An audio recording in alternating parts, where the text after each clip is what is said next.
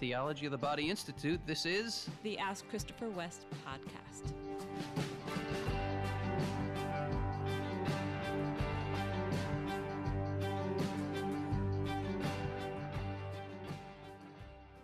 Hi, podcast listeners. Hey, guess what? What? It wasn't, I'm not talking to you. I'm talking to our podcast Okay, listeners. go. Let them guess what. okay, guess what, everybody? This is our 200th episode of the Ask Christopher West, hosted by Wendy West podcast. Can you believe that? I am amazed. it means that we've been doing this for almost four years. And guess what? The math works because we started doing this in December of 2018. okay. And here we are. Awesome. So 52 weeks in a year, once a week, we do a podcast, do the math. Yep. That brings us right here to the 200th episode, which will air. It's not recorded on this day, but it will air on your 50th birthday. It's true. Yes. And those who've listened to other episodes know that you and I share the same birthday, but it's not your 50th birthday, so it's not that important this year. That's right. it's my 53rd birthday on the air day of this episode. That's right. Happy birthday, Wendy, even though it's not your birthday when we're recording you. this.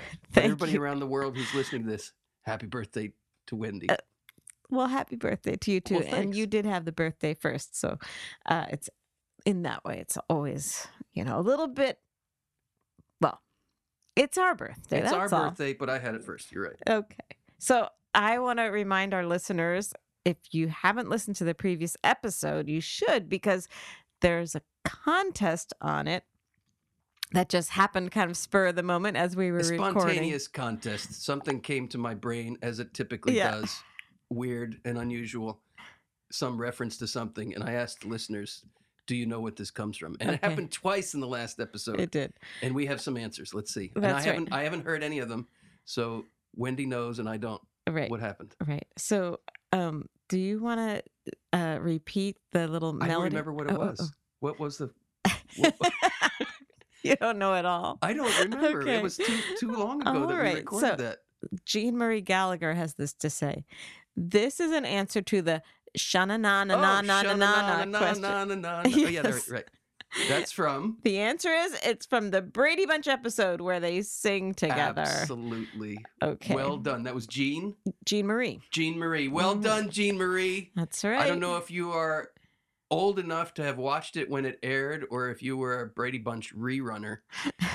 Um, I was a little kid when it was airing, but I, I did immerse myself in those Brady reruns. My goodness. Another reply came from Sarah Henneman, who said, "Thank you for putting the Brady Bunch and and Jiffy Pop in the same podcast intro. Much of the time, I feel your spirituality is so far above my immature understanding of TOB that hearing you singing the Brady Bunch and then going on about Jiffy Pop made me smile. Oh, I'm so happy. That makes me smile. That that made you smile. That's right. Now, I'll have to say, as of the time of this recording, we have not gotten any responses about the second part of the challenge, And the which was a part- it was a a quote challenge from a movie Oh, remind me what it- about song lyrics. song, but I don't remember what it was. That's some heavy duty lyrics. Oh, that's some right. right. What movie? that's right. Them But some I- heavy duty lyrics. You're mighty mighty young to be writing such heavy duty lyrics. If anybody knows what movie that's from, I'll give you a little hint. It came out in 1988. And no, I'm not going to say any more than that. okay. I was about to give another hint, but that would give it away. All right. So I'll just tell our listeners if you get this one right, you will hear from us, but probably not on the podcast itself. We'll just contact you Okay. directly. Very Okay. good. Great. So thanks, friends. Thanks for playing. Yes, thanks for playing, everybody. Thanks for putting up with our strange antics on this podcast in the midst of some serious discussions. It is. That's true. Um, and I would love for you to share any announcements or information about the TOB Institute. Sure. I just want to encourage everybody. It is the start of November, so just four weeks away is Advent. Even no, not even four weeks away. Does it? Does Advent start at the end of November this year? Yeah.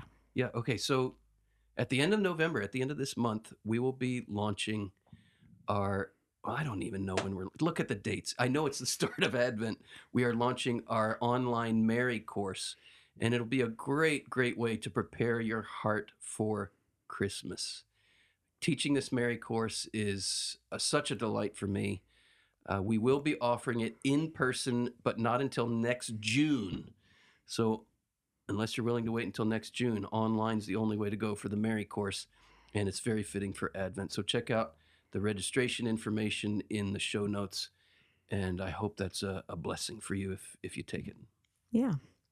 Are you ready for a question from a Let's patron? So this is from a patron named Juan. Hello, Juan. Thank you so much for your support of our work. We're so grateful to you. He says, I'm currently reading A Grief Observed by C.S. Lewis.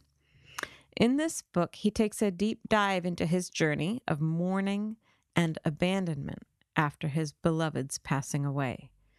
I was moved in particular by a part where he talks about the bereavement phase of marriage and how we are to remain faithful in this phase, just as we remained faithful in the honeymoon phase or any other stage of marriage. He talks about how we could, quote, divorce our beloved by the way we, we react to their departure from this world. Does the TOB touch on this mystery? Wow, that's that's a beautiful thought. I, I I've never heard it expressed that way, and I can't say uh, that I've read that work from C.S. Lewis. I have seen you and I have seen Wendy just recently. Actually, we rewatched Shadowlands, which is a marvelous movie uh, about this stage of C.S. Lewis' life when he met and fell in love with an American woman named Joy. Was Joy that- Gresham? Joy Gresham, and they married under very interesting circumstances. I won't give the story away in case you want to see it, but um, Anthony Hopkins plays C.S. Lewis in this movie, and it's very, very well done, very well acted, and and takes you into some real suffering, uh, human suffering, uh, in the loss of a loved one, the loss, in this case, of C.S. Lewis's wife. Um, and the read that one line again, though, Wendy, where he, he explains how C.S. Lewis talks about being faithful in the time of, Mhm. of bereavement. Is that yes, what it is? we are to remain faithful in this phase, just as we remained faithful in the honeymoon phase or any other stage of marriage. So, is the idea, as you're gathering it, that C.S. Lewis is saying that there's a time of grieving and bereavement at the loss of a spouse in which the living spouse should not be pursuing a relationship with someone else? Is that Yeah, I think that- that's what he's that's what it sounds at. like and, to me? and maybe not just not pursuing someone else, but actually fully entering into this as an aspect of that marital bond, that the grief is an aspect of it. That's kind of how I'm hearing that. Remain faithful, not just in terms of, um, you know, your affections not going to someone else, but uh, really living this as part of the marriage. Yes, well, this is close to home in our family right now because of your sister hmm who just lost her beloved, her husband Ronnie, and we were just at the service yesterday, um, remembering his life, and um, yeah, that I, I I saw in your sister's face her her her love continuing for her deceased husband. Hmm And I do think it's proper to honor that phase of bereavement and grief and to know if what we profess to be true as Christians is real, that death is not the end. Uh, John Paul II speaks in his theology of the body about marriage and the resurrection. He spends a good chunk of time on it. It's a very important theme based on the scripture where Jesus says, In the resurrection, men and women are no longer given in marriage. Now, we can hear that and we can think, well, wh- what does this mean? That I'm not going to be with my spouse in heaven? Well, if you and your spouse, spouse, sorry, if you and your spouse both say yes to the wedding invitation, you will together be part of the communion of saints triumphant forever and ever and ever. And what whatever was true, good, and beautiful in your relationship here on earth will not be in any way erased or deleted. It will be fully embraced by the Trinity, by the whole communion of saints, and completed in the marriage of the Lamb.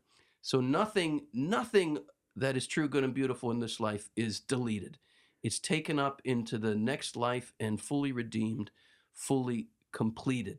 John Paul does not speak directly about a time of bereavement uh, in the theology of the body after a spouse dies, but he does place all emphasis on the hope of the eternal marriage between Christ and the church, in which everyone who says yes to that invitation will participate. So that's something that every married couple can can and should look forward to. And some might be saying, well, what about my spouse who's not a believer? And I'll just throw this one out.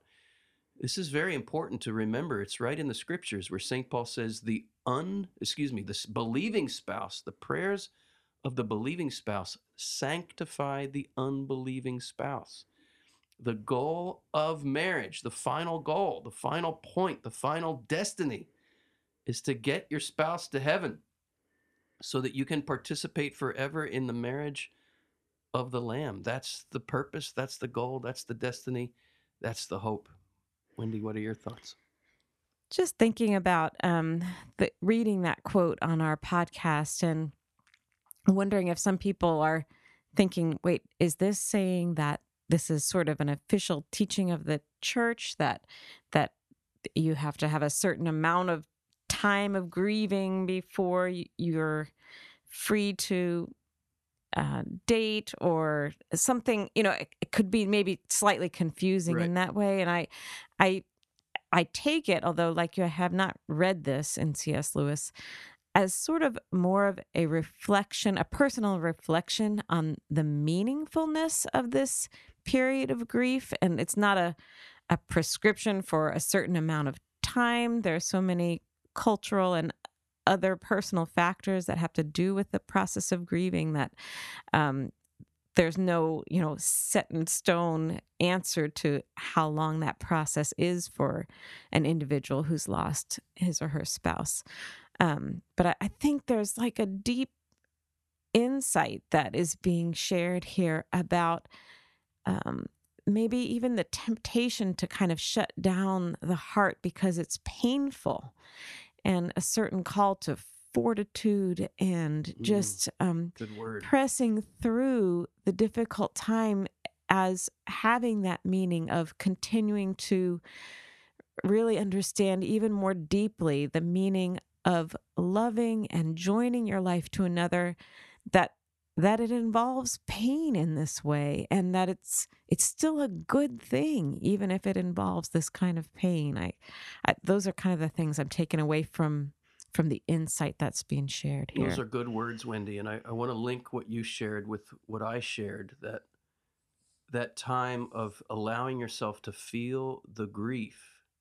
May that be a time in the grief of a deepened hope in the resurrection, where your marriage will be super abundantly fulfilled in the eternal marriage of Christ and the church. And and I would imagine because we have so many listeners all around the world that there's someone out there right now listening to this podcast who's recently lost a spouse. Mm. And we could and maybe should be lifting that person up in prayer. Maybe there's yeah. several people out there listening who've lost a spouse. So Lord, we we ask your grace in this time of sorrow and suffering. And I'm thinking in particular here, Wendy, of your sister Susan. Lord, please, please come into that grief. Be present with that spouse in his or her grief at the loss of their beloved spouse.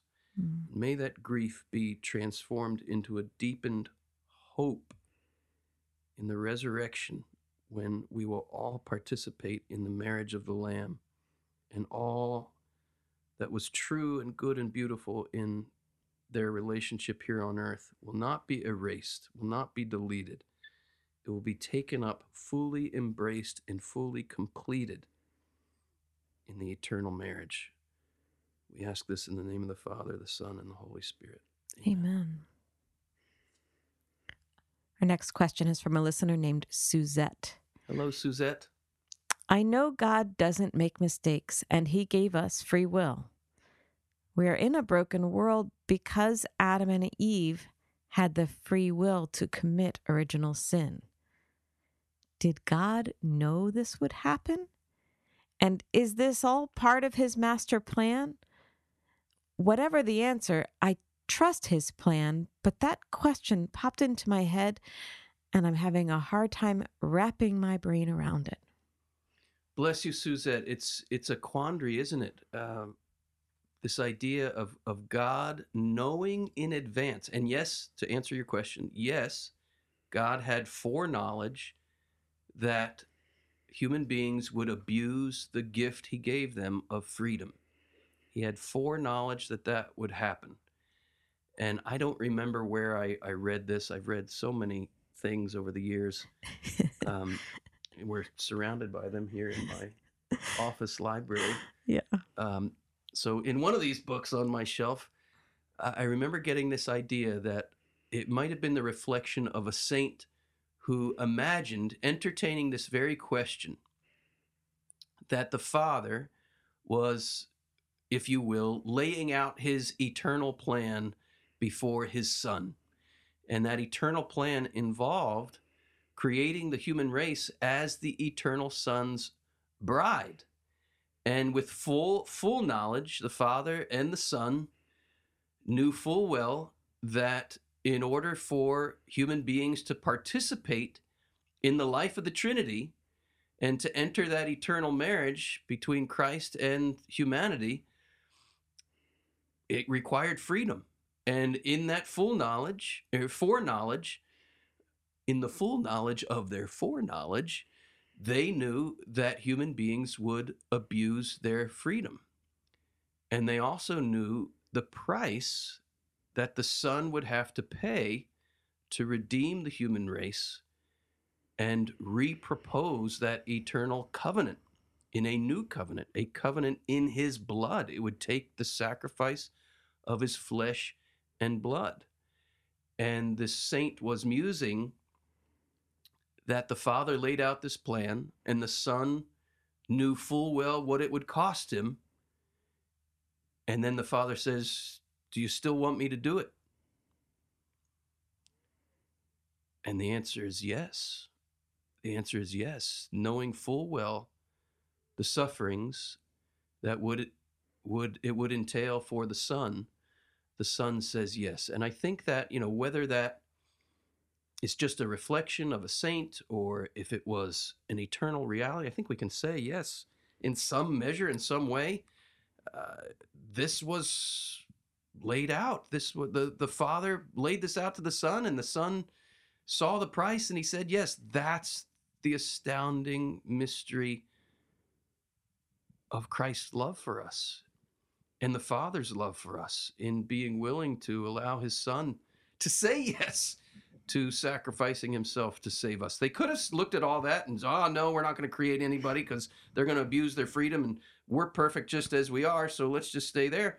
But in their love, the Father, the Son, and the Holy Spirit decided with full knowledge of all the suffering, of all the horror that would come, and with full knowledge that the Son would have to absorb it all in his own being, they said yes. Astounding, astounding, astounding. Even more astounding to me here, or just as astounding, is St. Paul saying, I consider the suffering of the abuse of human freedom, that's where all suffering comes from. And we can include in what St. Paul is saying here all the suffering of every human being who ever lived which is incomprehensible. I can't even comprehend your suffering, Wendy, and my suffering, and our children's suffering, and anybody else's suffering I encounter, let alone the seven or eight billion people that are alive right now, let alone the however many billions of people have ever lived throughout human history. But St. Paul includes all of that in saying, I consider the sufferings of this present age as nothing compared to the glory to be revealed in us. Paul, there, I would surmise, is getting a glimpse of something of what the Trinity understood and foreknew that the glory that could come from the suffering, in allowing it to happen, would make the suffering seem as nothing. What kind of glory are we talking about here that makes all of the suffering that as anyone has ever known seem as nothing compared to that glory? If that glory is real, let me in. Let me in. I desire it with all my being. And and again, I, I can only say the world. I say again because I'm in the back of my mind. I'm thinking all of this leads to the cross. All of this leads to the cross. So I say again in that line of thought. The world makes no sense to me without a God who has taken on our suffering. Mm. It makes no sense. I cannot make sense out of the suffering. The only solace I have, the only place I have to go to make some sense out of that suffering, all my suffering, your suffering, Wendy, the suffering of our children, the suffering of our extended family, the suffering of all our podcast listeners, the suffering of all of humanity, the only thing I can turn to to give me some comfort in the midst of that mystery and that puzzle and that conundrum is that God Himself, whose heart is big enough, has absorbed it all and transformed it into glory. That's why I'm a follower of Jesus. That's why I'm a member of the Catholic Church, because I believe the Catholic Church is the place, the locus where the fullness of that redemption is offered. And I need it. I desperately need it. Mm.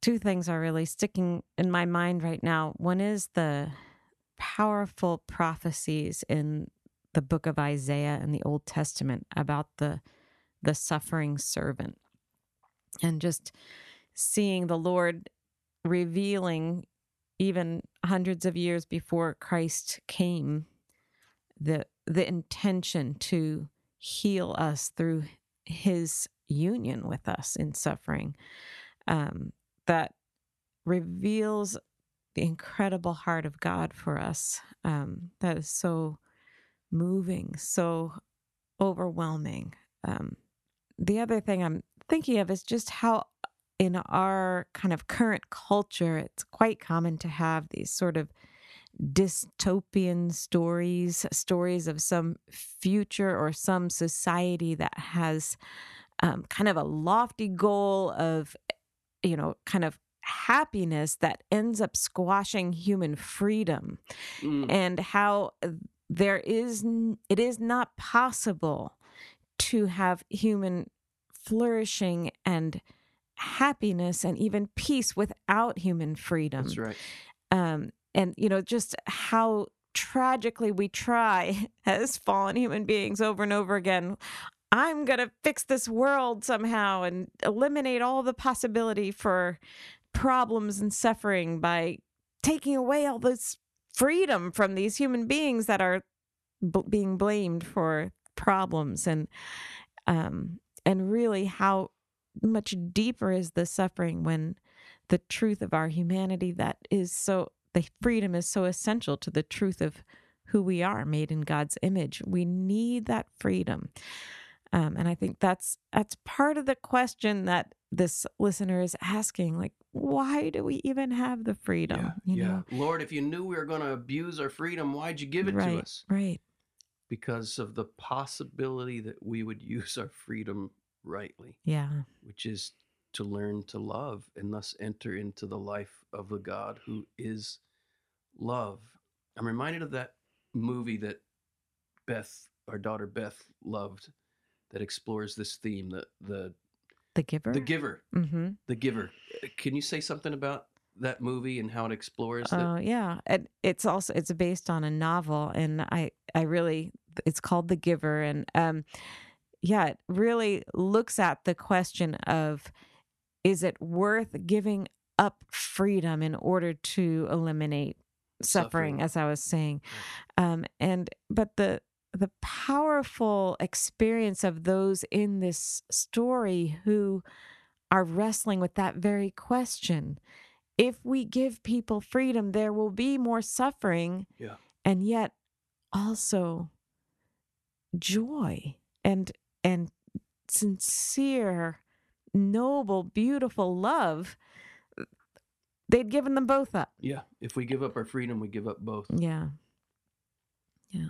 Lord, we entrust to your plan, your wise plan, the mystery of our freedom. And we ask you, please, Lord, teach us.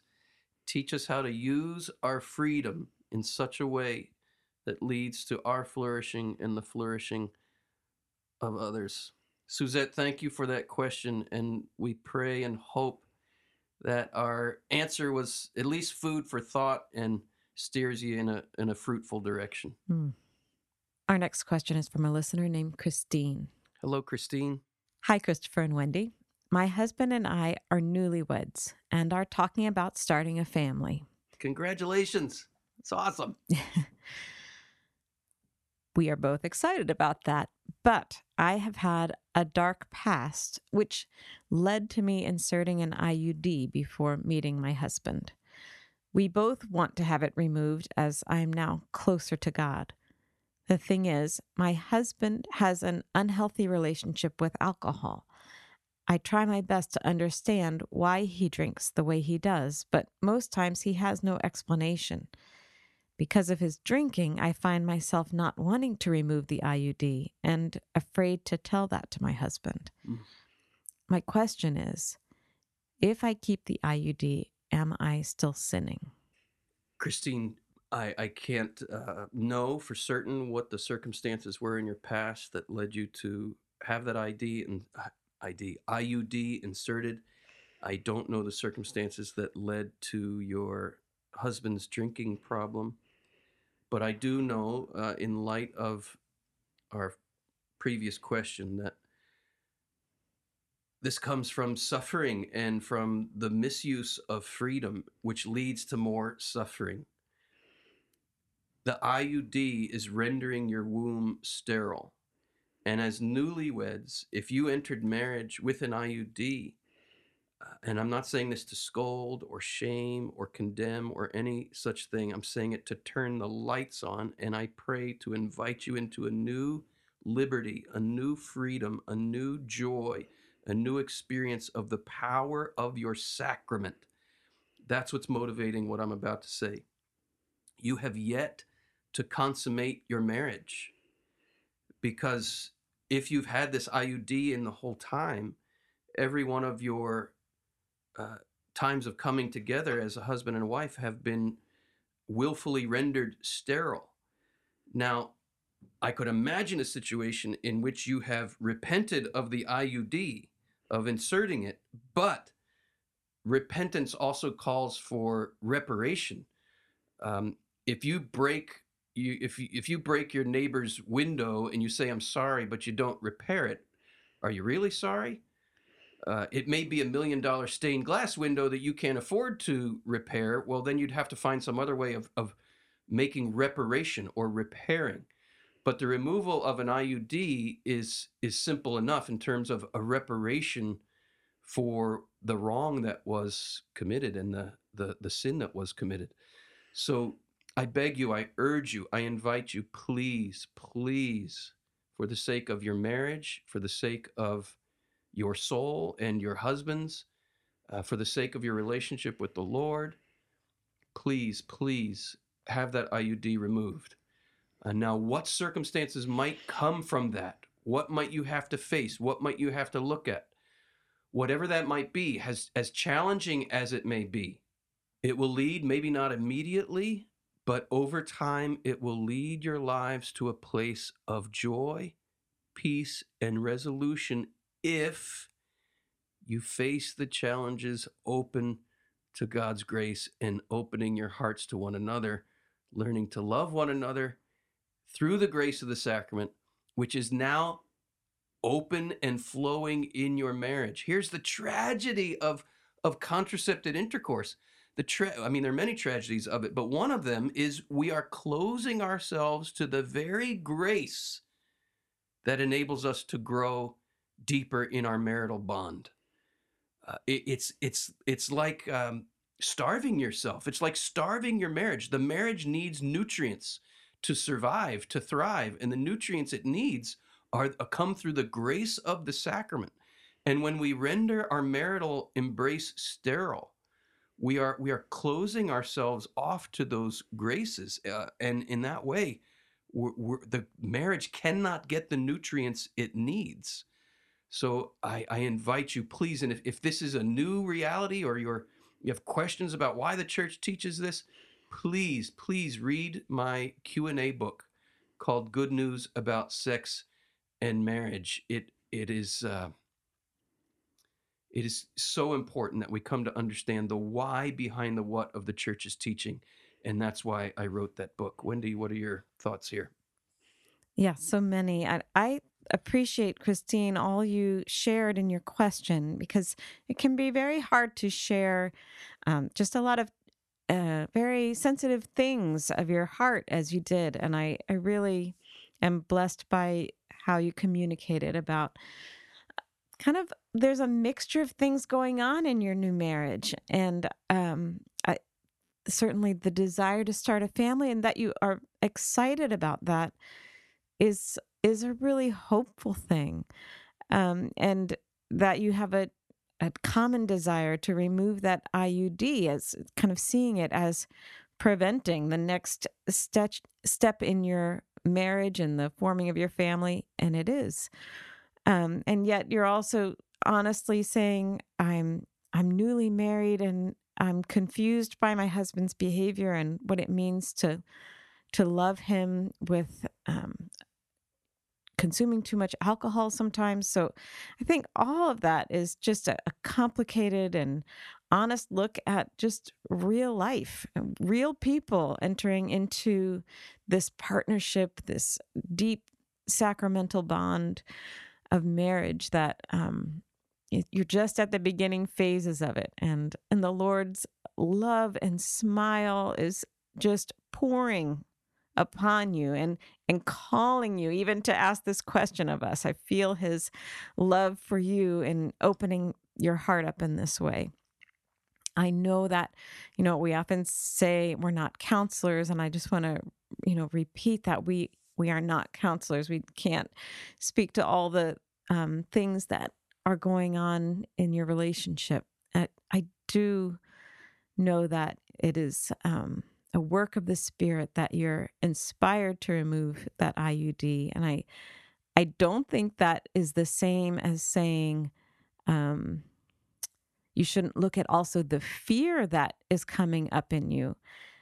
It's almost like there it's a different question but the lord is a, shining a light on those two things at the same time one is the desire to enter into family life and the fullness of the potential of your marriage and the other is a fear of the imperfections in your spouse and your readiness to an ability to help him through those his readiness to be a father um, and that's sometimes the way life goes. We just don't have our lives all in order and perfect in order to respond to God's call upon us. And I so I just want you to know that that's the Lord loves you right there and I really invite you to thank him for shining a light on this fear that you have mm. about your husband. Mm. Thank him. Just say thank you, Lord, that you're helping me to know my own heart here.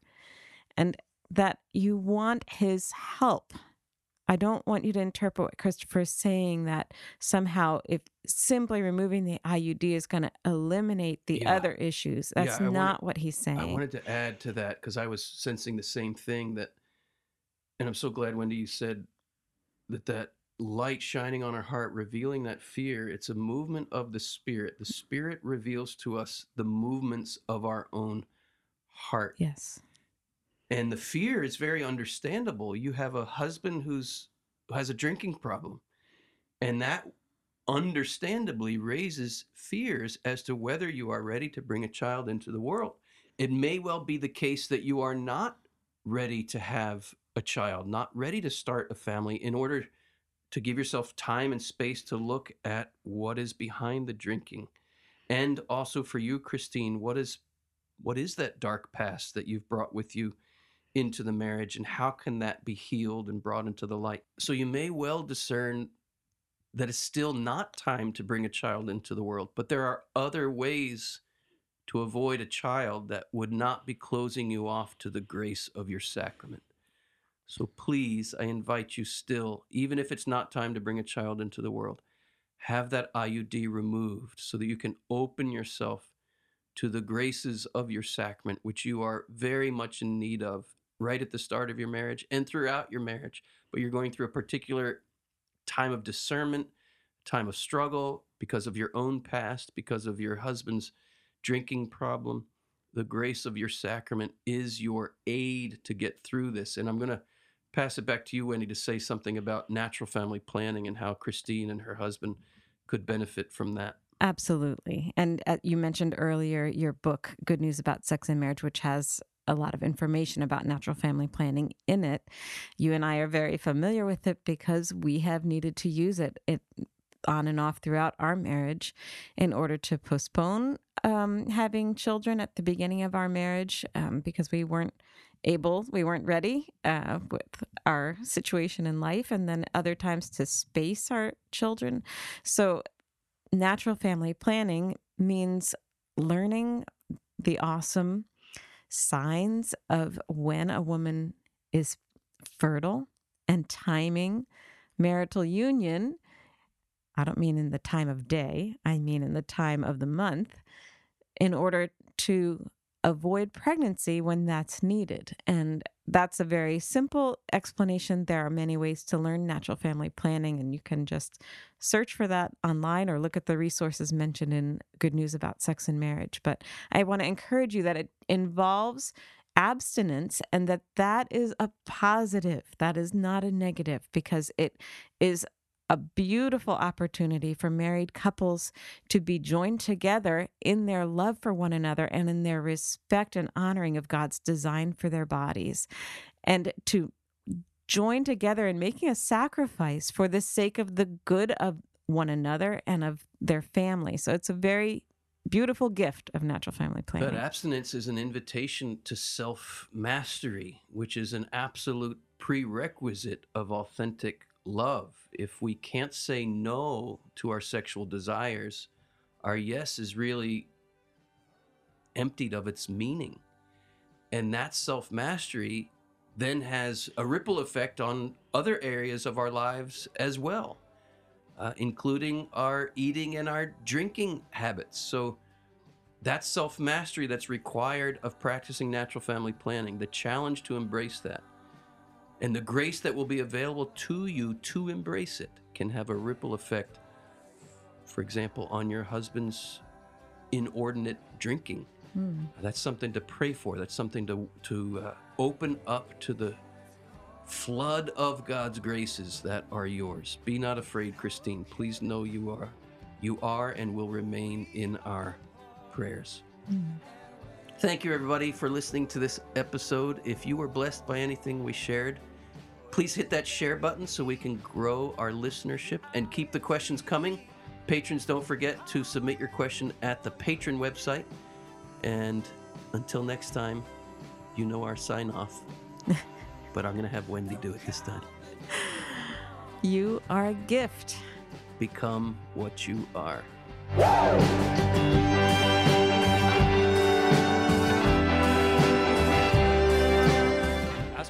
West is brought to you by the Theology of the Body Institute, with music by Mike Mangione.